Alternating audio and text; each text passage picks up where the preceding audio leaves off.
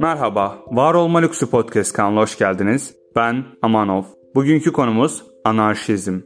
Anarşistler kendilerini insan toplumlarının en iyi biçimde bir hükümet ya da otorite olmadan işleyeceğini savunan, insanların doğal halleriyle herhangi bir dış müdahale olmadan birlikte uyum içinde ve özgürce yaşayacaklarını ileri süren felsefi ve siyasal konumlar olarak tanımlamaktadırlar. Bu bakış açısına göre anarşi kargaşanın değil kendiliğinden düzenin yolunu açacak bir düşünce biçimi olarak görülmektedir. Başka bir tanımı ise anarşizmi insanların devlet olmadan da adil ve uyumlu bir düzen içinde yaşayabileceklerini, insanlar üzerinde bir devlet sistemi kurulmasının onlara zarar verdiğini ve kötülük ettiğini savunan toplumsal felsefe ve siyasal akımdır.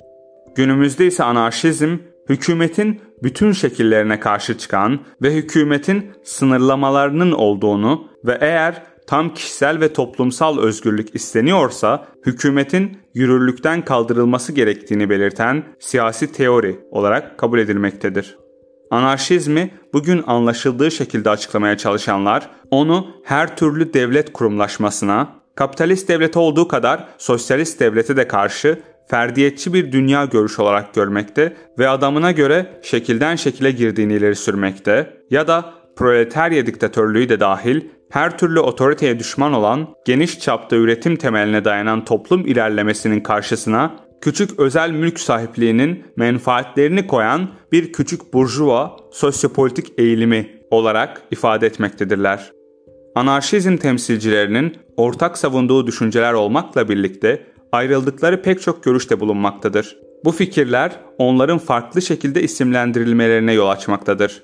Mesela aşırı sağ uçtaki anarşizm, serbest piyasa ilkelerinin egemen olabilmesi açısından devletin etkisini azaltmaya çalışırken, aşırı sol uçtaki anarşizm, devletin gerçek komünizmde sönüp yok olacağı görüşündedir. Gönüllü birliklerin ve karşılıklı yardımın yandaşları ise iki uç arasındaki noktalarda yer alırlar. Anarşist görüşler Çankı tarafından şöyle tasnif edilmektedir. A. Devleti kayıtsız ve şartsız olarak mutlak surette red ve inkar edenler. B. Tekamül ile yakın bir istikbalde devletin kendiliğinden ortadan kalkacağını savunanlar. C. Mutlak olarak medeni milletler için yakın bir istikbalde devletin ortadan kalkacağını ve fertlerin böyle bir müesseseye ihtiyaç görmeden kendi kendilerini idare edeceğini savunanlar.